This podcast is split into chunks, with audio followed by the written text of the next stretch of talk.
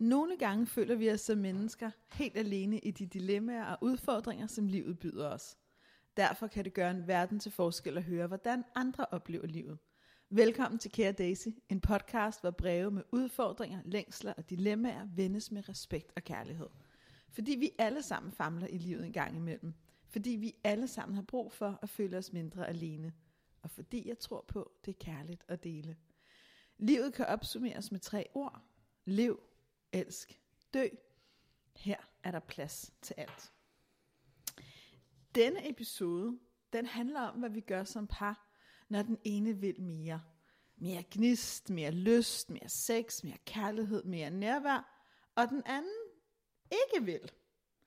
Den handler også om at være mand og kvinde. For dagens skribent føler, at kvinder, og særligt hende selv, er hende, der gør alt for forholdet. Som gæst, der har jeg i dag inviteret en mand. Jeg har faktisk inviteret min mand, Ingvar.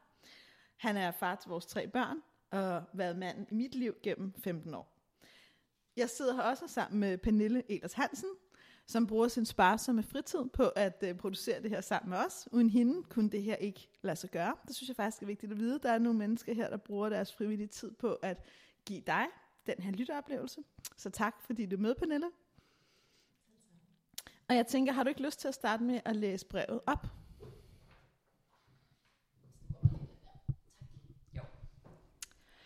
Kære Daisy, hvorfor vi kvinder mest parudvikling og seksuel udvikling? Jeg synes ikke, mænd gør særlig meget, og jeg er virkelig træt af at være hende, der hele tiden tager initiativ til, at vi skal tale om tingene og få det bedre. Det var virkelig et kort og præcist brev. altså jeg vil sige, lige da det var, jeg læste, så tænkte jeg, at det lyder nærmest som sådan et produceret brev, ikke? Altså sådan helt, sådan, uh, helt sådan kort. Men sådan skriver folk altså nogle gange. Helt, helt sådan. Og så så jeg tænkte lidt over det, der jeg læste, fordi på en måde er der en del af mig, der har lyst til at sige, at vi skal jo ikke tale om mænd og kvinder, vi skal jo heller ikke generalisere, det er jo meget forskelligt, hvem der i forholdet står for udviklingen. Omvendt må jeg sige, at jeg kan faktisk godt genkende det der billede. Ikke? altså jeg vil sige, at hver gang, at jeg har måske 100 par, der booker en samtale, så vil jeg mene, at 95 af dem er kvinden, der faktisk booker den første. Så helt sådan erfaringsbaseret, så giver det meget god mening. Men hvad tænker du, Ingvar? Ja, og der er nok noget om, øh, at der er en forskel på, øh, hvem der tager hvilke initiativer. Øh, som mænd er flest, så, øh, så er det nok ikke dem. Nej. og øhm, hvad hedder det? Altså i vores forhold var det jo egentlig også mig, der tog initiativet. De fleste gange har det nok været dig, ja, det er rigtigt det. øhm, og hvorfor tænker du egentlig det, at, at det ikke er mænd, der tager de her initiativer til parudvikling eller seksuel udvikling? Mm. Altså, jeg, jeg tror, der er, og igen, nu taler vi som mænd er flest, og kvinder er flest, at der er bare en forskel. Altså, øh, mænd er typisk lidt mere praktisk og øh, analytisk tænkende, og kvinder er bare mere optaget af det sensuelle og det emotionelle. Øhm, og derfor er det nok dem, der tiger lægger mærke til nogle ting og sætter ord på det, og dermed også oplever nogle mangler og nogle behov, og derfor også tager nogle initiativer.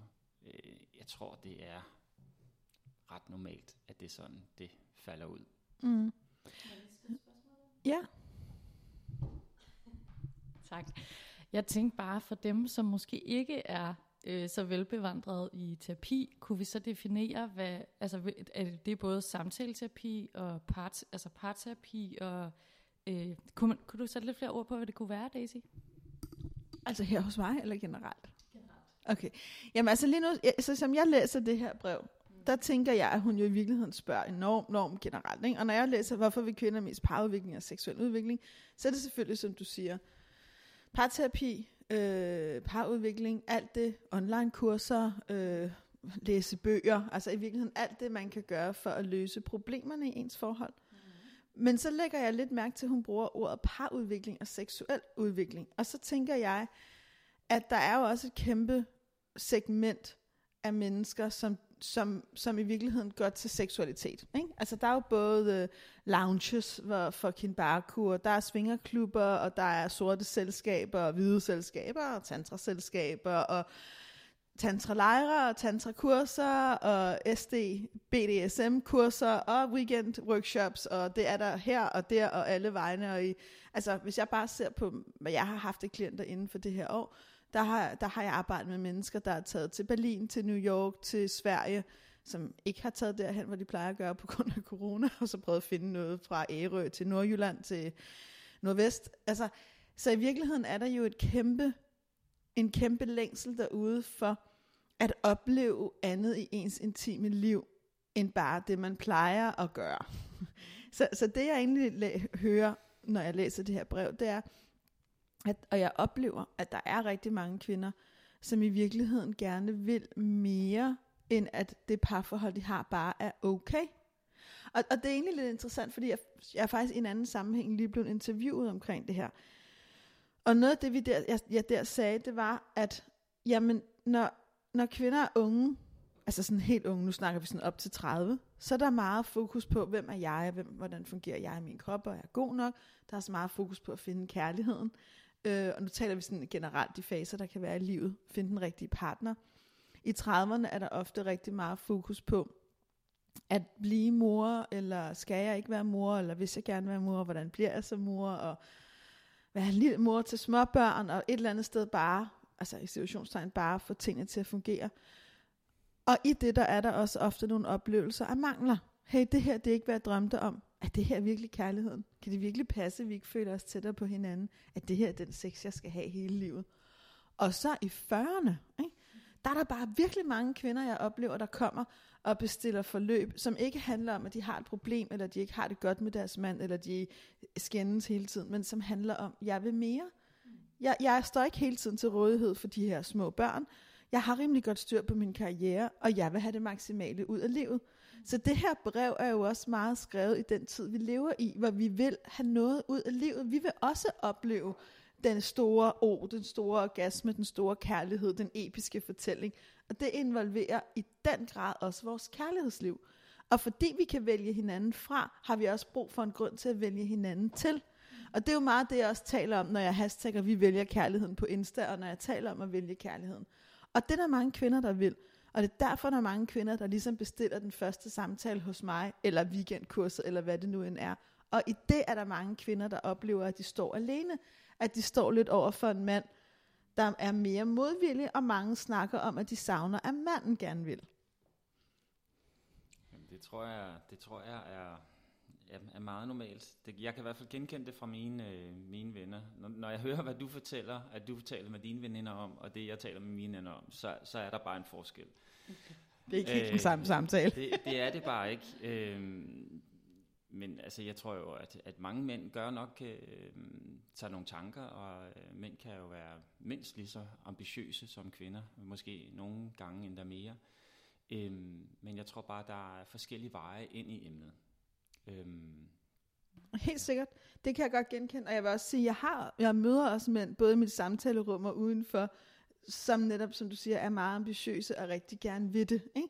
Og jeg vil også sige, og nu generaliserer vi, at jeg møder flere af de yngre mænd, der virkelig gerne vil det, som også kommer til mig, enten som klienter eller læser eller skriver, og siger, jeg jeg vil ikke gerne have et godt forhold, jeg vil have et fantastisk parforhold, lær mig det, jeg ikke kan, eller giv mig nogle tilgangsvinkler, altså som har den her, det her udviklingsmindset, og det synes jeg er ret fascinerende.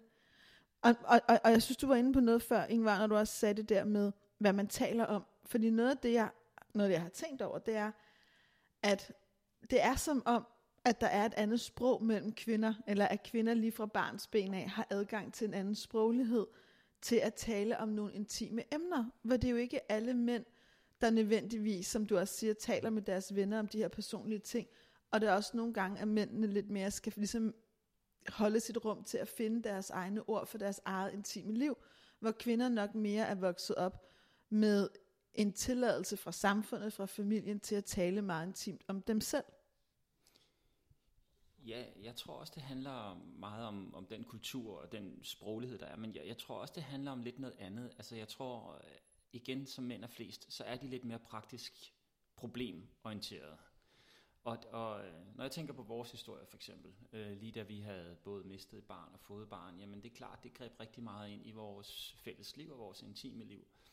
Øhm, og, og der efter noget tid, øh, jamen der, der begyndte du jo at sætte nogle ord på, at der var noget, du savnede, du savnede noget tid sammen, du savnede noget intimitet. Og jeg var sådan, jamen, det gør jeg virkelig, virkelig også, og det kunne være virkelig dejligt. Men vi har jo de her børn, og der er jo den her praktik og sådan noget. Jeg var mere accepterende over for tingenes tilstand, end du var. Og det var også sådan lidt for mig, jeg tror, og det er måske ret sådan typisk mandeagtigt, jamen, jeg mente ikke, der var et problem. Mm. Fordi at det var jo, vi havde jo selv sat os i den situation, og vi ville jo gerne, og det var så dejligt, og sådan noget der. Så hvorfor gøre et problem ud af det? Og hvis der ikke var et problem, så var der heller ikke noget, der skulle fikses. Så, så, så vi var jo også, og hvor, hvor at det, det, der irriterede mig ved, det er noget af det, du sagde, det var nogle gange, det var at sige, jamen du har efterspurgt noget, men uden at øh, jo tage med ind i betragtningen, hvorfor det manglede, og der, det var der jo gode grunde til. Og jeg tror, det er meget typisk mand- og kvinde forskel, at kvinder kan godt sætte ord på noget, der mangler, også selvom de godt ved, hvorfor det mangler. Så mangler de det alligevel. Følelsen er der alligevel. Og det er nogle gange pisse svært for mænd, det der med, jamen, der er jo en grund til, at det ikke er der, så hvorfor? Altså, kig på årsagerne, ikke årsag og effekt og praktik og de der ting. Det er jo, det er jo meget af det, som vi mænd tænker, jeg er optaget af. Øhm, så, så, så, så, og der havde vi jo også, vi havde ikke konflikter om det, men, men der var nok lidt afstand. Oh, havde vi ikke lidt konflikter om det? der var i hvert fald noget afstand, fordi vi, vi, vi, vi mødtes ikke helt øh, i det, øh, i hvert fald ikke til at starte med. Nej, og man kan sige, og i virkeligheden synes jeg også, det er noget ret fedt i at lige nu at tale om dig og mig, mm. som et eksempel på en mand og en kvinde, og så kan vi jo sige, at der, man kan være mand og kvinde på mange måder, men lad os udgangspunkt i sådan to helt almindelige mennesker, nu siger du så, at vi er almindelige. Nå, men på mange måder er vi jo, er vi jo nok, ikke? Altså, vi er jo nok efter begge to vokset op i forholdsvis, hvis man kigger på os udefra, kan man sige i hvert fald sådan forholdsvis, øhm, ja, det ved jeg ikke. Men, min, nå nej, men, det, men man kan sige, det er jo lidt ligesom med stjernerne, jo tættere man kommer på, jo mere, jo mere tydeligt kan man se forskellen, er jo længere væk fra, jo mere ser det ens ud. Og når jeg siger almindelig, mm. så tænker jeg på mange af de der faktorer, minder vi jo nok om mange andre. I, altså, der er vi jo nok rimelig meget her fra Danmark med... Jo, det er vi, men, men jeg er også gift med en parterapeut, der sidder her og laver podcast omkring det, sådan noget der. Så der har jo altid været mange ord og refleksioner i vores hjem. Det er rigtigt. Og, og særligt selvfølgelig også dig, fordi det har været din profession igennem en årrække. Det er så rigtigt. på den måde, og, og, det, og det der er jo den måde, du går til de her emner på, det er jo, du er jo ikke bare problemanalyserende, du jo også kommer jo ret hurtigt med redskaber og værktøjer. Så på den måde har det også været nemt, synes jeg, at komme ud over de forskelle og den afstand, der var, da børnene var helt små, fordi du tog nogle intuitiver, du havde nogle idéer, øh, og det, det tænker jeg også, at der har jeg jo været privilegeret i en, der var ekspert i noget af det, der har været vigtigt for os. Tak. Nå, jo, det, det er rigtigt, og jeg vil sige, jeg kan jo så takke dig for at have været frivillig forsøgskanin til at prøve af, om alle de her råd og redskaber virker. På den måde det er jo ja, et samarbejde. Og det er det altså i virkeligheden er det jo, føler jeg jo egentlig også, det er sådan lidt, fra min egen at sige, altså meget af det, jeg gør i verden, Ingvar, kunne jeg ikke gøre uden dig. Og mange af de ting, jeg kan give andre værdier af, kunne jeg jo ikke gøre, hvis ikke også jeg havde udviklet det sammen med dig. Ja, det er jeg glad for. Og Men jeg, jeg tror også, det, det der måske var, var der, hvor det sådan begyndte at skifte for os, det var jo også, at hmm, og det tror jeg igen, hvis vi skal tale lidt i, i nogle kønskasser, og det synes jeg, man kan få meget ud af at gøre en gang imellem. Øhm, jamen jeg tror jo også på et eller andet tidspunkt, så ramte du mig også lidt på min ambition. Hvad var det for en type mand, jeg gerne vil være? ja, det kan jeg godt huske de samtaler. Ja, og, øh, og, øh, og, og det tror jeg faktisk er ret typisk mænd. Altså hvis du kan ramme dem der, hvor deres konkurrencegen eller deres ambitioner, deres lyst til at være, være alt det, de kan være, så kan du også jo jo, jo sætte noget, noget, noget magt og noget akt bag øh, utrolig mange spændende ting. Og jeg tror, der hvor det går galt for kvinder og mænd, det, det er jo, at det ikke er der, de rammer. Mm. Det bliver desværre nok ret tit nogle samtaler om mangler, og hvem der ikke har gjort nok, og jeg havde jo sagt, og hvorfor gør du så ikke? Mm. Og det tror jeg bare er sindssygt dræbende for lige præcis det, vi taler om. Det vil jeg give dig ret i. Altså, og jeg vil også sige, altså, og, og sagt med et glimt i også stort smil, jeg tror noget af det, jeg var klogt opmærksom på i vores forhold, øh, også som en kvinde, der har været i forhold før, og har, har både en menneskelig erfaring og en, og en faglig indsigt, det var, jeg var meget opmærksom på aldrig at bebrejde dig, og aldrig give dig skylden. Og jeg, næsten, næsten, aldrig. næsten aldrig. næsten aldrig. På nær de gange, hvor jeg gjorde det. Au. Ikke? Ja. Men, øhm, øhm, og det er et meget godt eksempel på, selvom jeg faktisk var meget opmærksom på, at det gjorde det alligevel nogle gange. Sådan ikke? er det jo. Sådan er det. Men fordi når du siger det, så tænker jeg på, mange af de mænd, jeg oplever i mine samtaler, der kommer her, noget af det, de jo siger, ikke lige gang et eller to, men måske første gang, jeg er alene med dem, jeg kan jo også godt lige arbejde med et par individuelt, det er, at de føler, at det er dem, der har alt ansvaret for det seksuelle, og det er dem, der har meget ansvaret for, at den del af livet kører. Og, jeg, derfor føler de, at hver gang deres kæreste måske siger, åh, jeg savner spænding, eller jeg savner at prøve noget andet, eller jeg synes, vi keder os lidt, så føles det for dem som et kæmpe pres, en bebrejdelse. Okay, gider du godt lige at finde uniformen frem og sætte dig op på den hvide hest og sørge for, at jeg har det fedt. Og så står de med karriere og mailbox, og skal også lige være den moderne mand, der henter to gange om ugen, og de skal også stå op om natten og give den lille omsorg. Og så skal de lige opfinde det der samtidig. Og de ved heller ikke præcis, hvad det er, de skal. Lidt ligesom du sagde det der med, hvis man skal erkende, at der er et problem, men man ikke har en løsning på det, så føles det virkelig, virkelig destruktivt. Og det er derfor, mange af dem fortæller mig, at de har startet med at sige nej.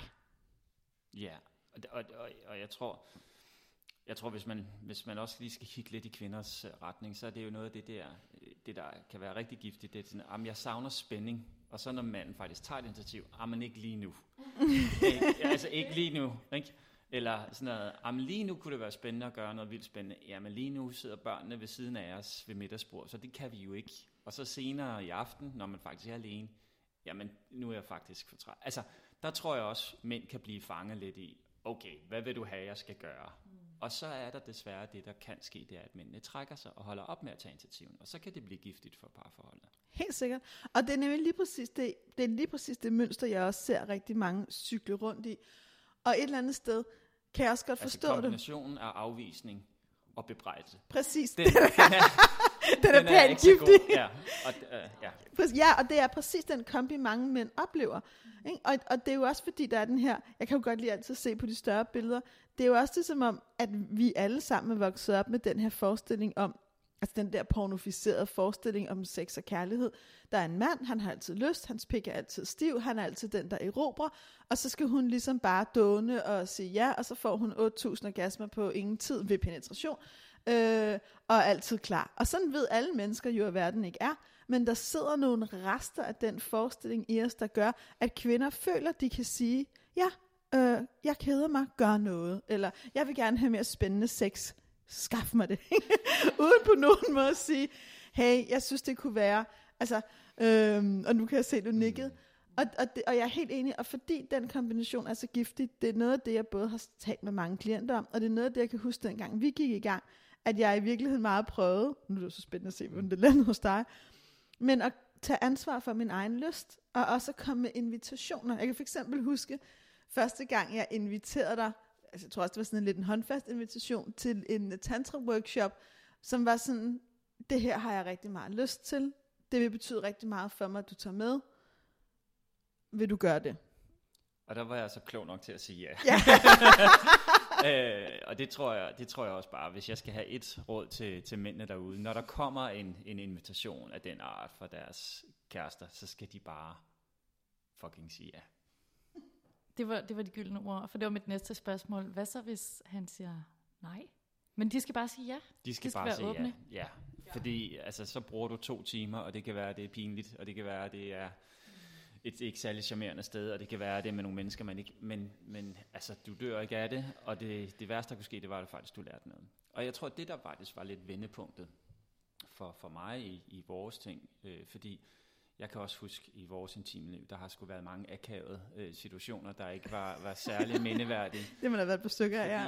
Det der med, åh, hvordan får man det lige, nærmer man til hinanden, ikke? Og det er jo et sindssygt følsomt rum, så man kan på enorm altså, lyde og en lille bevægelse, så kan man nemt komme til at føle sig afvist og sådan noget, og så, så er det bare skidesvært. Helt sikkert. Og jeg tror noget af det, du har jo altid købt mange bøger, øh, også om, om, om seksualitet og sådan ting der, og, og, og jeg har jo fra tid til anden taget nogle af dem ned fra regionen og kigget i dem. Og jeg kan huske, der var et tidspunkt, hvor at vi prøvede nogle af de øvelser, der faktisk står i dem. Mm. Og det, der var sådan en ret stor øh, sådan erkendelse for mig, det var, at nogle af de øvelser kan hjælpe dig igennem fra det der.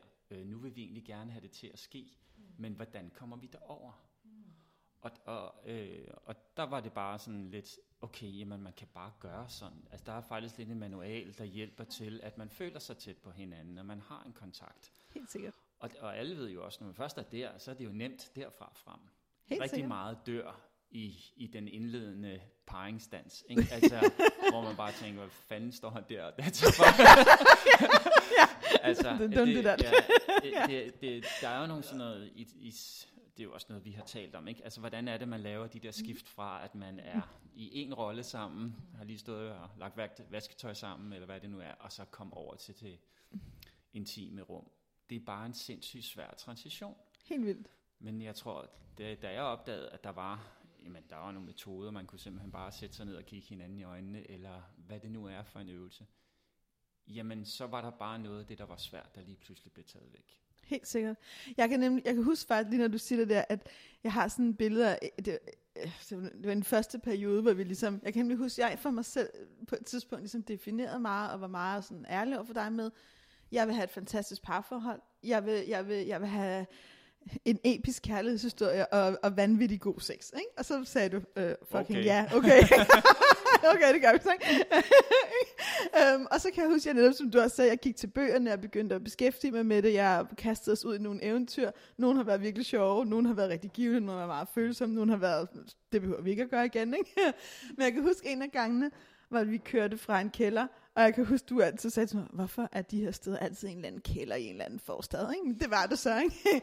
øh, hvor du på vej hjem i bilen sagde, øhm, den her workshop har givet mig et sprog, og du ligesom havde, jeg kan huske, du snakkede helt begejstret i flere timer, øhm, og, og, og det griner lidt af, for det er ikke altid det er dig, der taler i flere timer ad gangen uden pause, men hvor du beskrev den der oplevelse af, det er ligesom om, jeg har fået et sprog, det er ligesom om, nogen har givet mig et sprog, som jeg kan bruge, som jeg kan forstå, som jeg rent faktisk kan, kan tage med mig, og det sprog, vi så lærte der, og, begy- og den rejse, vi, vi begyndte på der, som vi stadig er på, der, der kan jeg huske, der har du mange gange også senere vendt tilbage og sagt, det er ligesom om, at nu ved du, hvordan du skal starte fra, netop vi står og lægger vasketøj mm. sammen, til vi går over i noget mere intimt, som ikke nødvendigvis behøver at være klassisk seksuelt og penetration og alt det der. Det er mere et state of mind.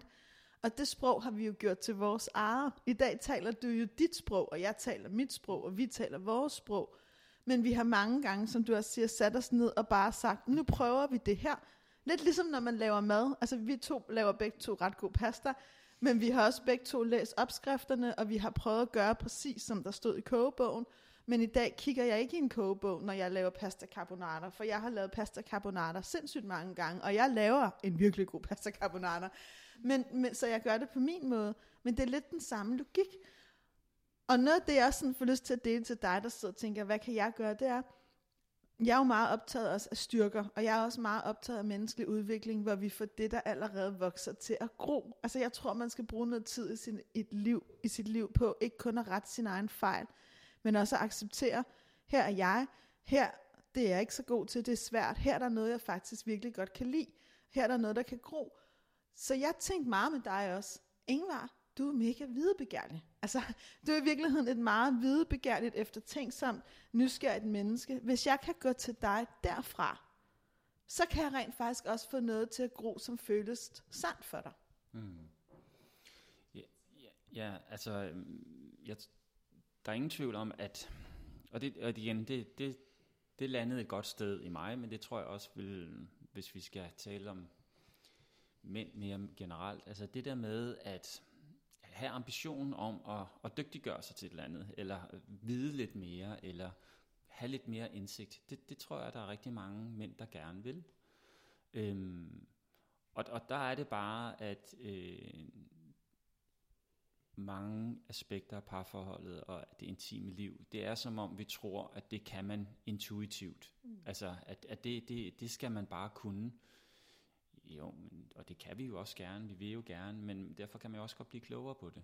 Øhm, Og der er ikke... Øh, det behøver jo ikke at være øh, super avanceret øh, ting øh, eller noget som helst. Det handler bare om at finde de bøger eller de ting, som man selv synes er inden for ens grænser, og som man er tryg ved. Der er så mange mærkelige ting derude i forhold til seksualiteten. Det har jeg aldrig været super interesseret i. Men jeg kunne også blive klogere på relativt spændende, øh, ret sådan noget følsomme, øh, intime ting, som for eksempel tantra, synes jeg, vi har lært rigtig meget af. Fordi det også bare handler lidt om, hvordan er det, man fungerer, hvordan får man lyst til at vokse, øh, og hvordan, øh, hvordan fungerer øh, en kvindes krop. Øh. Så det der med at rent faktisk blive klogere på lyst, det synes jeg har været spændende. Ja. Få et sprog for det, og også bare nogle af de mest, synes jeg i hvert fald, rørende ting, vi har haft, har jo også været på kanten mellem, er det par, udvikling er det seksuel udvikling er det her sex, er det sanselige, det intimitet, men at trække vejret sammen, at kigge hinanden i øjnene, at sætte tempoet enormt meget ned og bare være enormt nærværende. Altså i virkeligheden også at tillade den følsomhed og kærlighed. Øhm, jeg synes, det er en sindssygt spændende samtale at overhøre. Også fordi jeg jo selvfølgelig kan relatere øh, meget til det, som, som nærmest alle par sikkert kan. Og jeg sidder bare og tænker, hvordan... For det giver rigtig god mening, det du siger, Ingvar, det der med, at øh, hvis man først får åbnet op for den der konkurrencementalitet eller øh, nysgerrighed på at lære et eller andet, så mm. igen meget generaliserende er der nok mange mænd, som sådan kan blive ret optaget af det faktisk. Det mm. der med at blive god til det, ikke? Men hvordan går man så fra, at det bliver sådan en, øh, jeg slår dig i hovedet med, at det her vil jeg have, at du gør, til øh, du får selv lyst til at gå ind i, altså gå ind i det og udforske det som mand?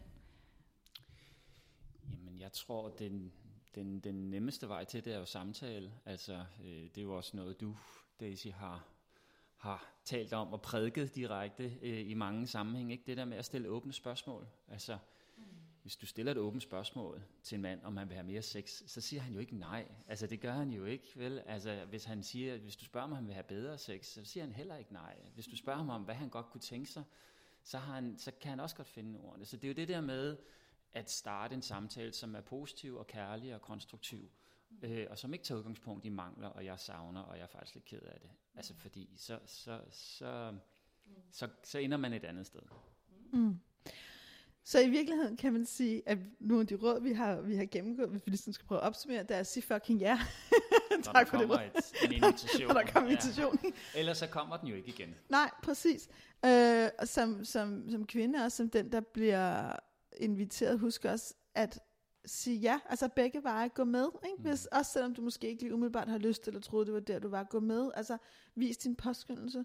Ja, værdsæt initiativet, det, det tror jeg er en meget vigtig ting for begge parter. Helt sikkert. Og, og også vælg kærligheden. Altså vi kommer tilbage til, at vi vælger kærligheden, som er jo nogle ord, jeg har brugt mange gange, både ja, mm. øh, ud og til, ind og til, men det der med, at vi vælger det, vi inviterer hinanden, vi skaber et ordentligt rum til at tale om de her ting. Vi ser hinandens styrker, synes jeg også er en ret vigtig pointe. Og det der med som menneske, som kvinde, mand egentlig også, men ikke at lægge ansvar over på den anden, i stedet for at sige, jeg savner, og hvorfor har vi ikke, og du gør aldrig, og jeg hvorfor, og de andre har, så i stedet for den om at sige, jeg har lyst til, jeg har brug for, jeg kunne godt tænke mig, vil du gå med? Det vil være rigtig dejligt for mig, hvis du vil tage med på det her. Hvordan kan jeg gøre det til en god oplevelse for dig? Tak fordi du gør det. Mm. Lad mig høre, hvad der gør det svært for dig. Hvor er vores usikkerhed, og hvordan kan vi passe på hinanden i det?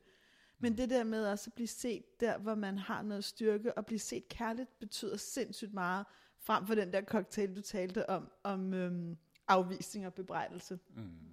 Er der noget, du vil tilføje? Nej, men, men ikke andet end at huske, at, at øh, til, til dig og til, til, til kvinder, der lytter her, altså husk, at mænd jo gerne vil. Altså de vil jo gerne være stærke og gerne lykkes og, og have succes og være gode til ting. Altså hvis man kan tale ind i det, og hvis man kan gå den vej sammen, så, så, så, så, så vil jeg også se mænd tit både tage initiativ og tage deres kvinder i hænderne og, og lede dem på vej. Øhm, så det er, den, det er der, man skal ramme dem, tror jeg. Mm. Tak fordi du lyttede med. Øh, og tak fordi du har lyst til at tale om det her, Ingvar. Det er første Jamen, det er gang. og det, ja. Ej, det er jeg virkelig taknemmelig for. Øhm, og hvis du har lyst til at høre mere fra mig og Ingvar øh, om de her emner, øh, eller andet, så skriv. Og skriv også gerne, hvis du synes, det var interessant at, at høre Ingvar også, fordi så kan det jo være, at vi kan spørge ham igen. Øhm, men øh, det var det, vi havde til dig her i dag. Tusind tak, fordi du lyttede med, og tak til dig, der delte dine tanker og stillede spørgsmål. Det er kærligt at dele, og jeg håber, at denne episode af Kære Daisy har givet dig en tanke, eller måske en idé, du kan bruge i din hverdag. Du har kun et liv, ældste. Du lyttede til Kære Daisy, en podcast med et formål om at vende nogle af livets dilemmaer og få dig til at føle dig mindre alene.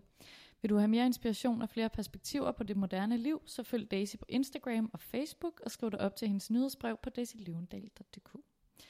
Kære Daisy vender tilbage med en ny episode hver 14. dag, og du kan finde dem i iTunes og på Soundcloud og på daisylevendal.dk. Og husk, hvis du kunne lide, hvad du hørte, så send det endelig videre.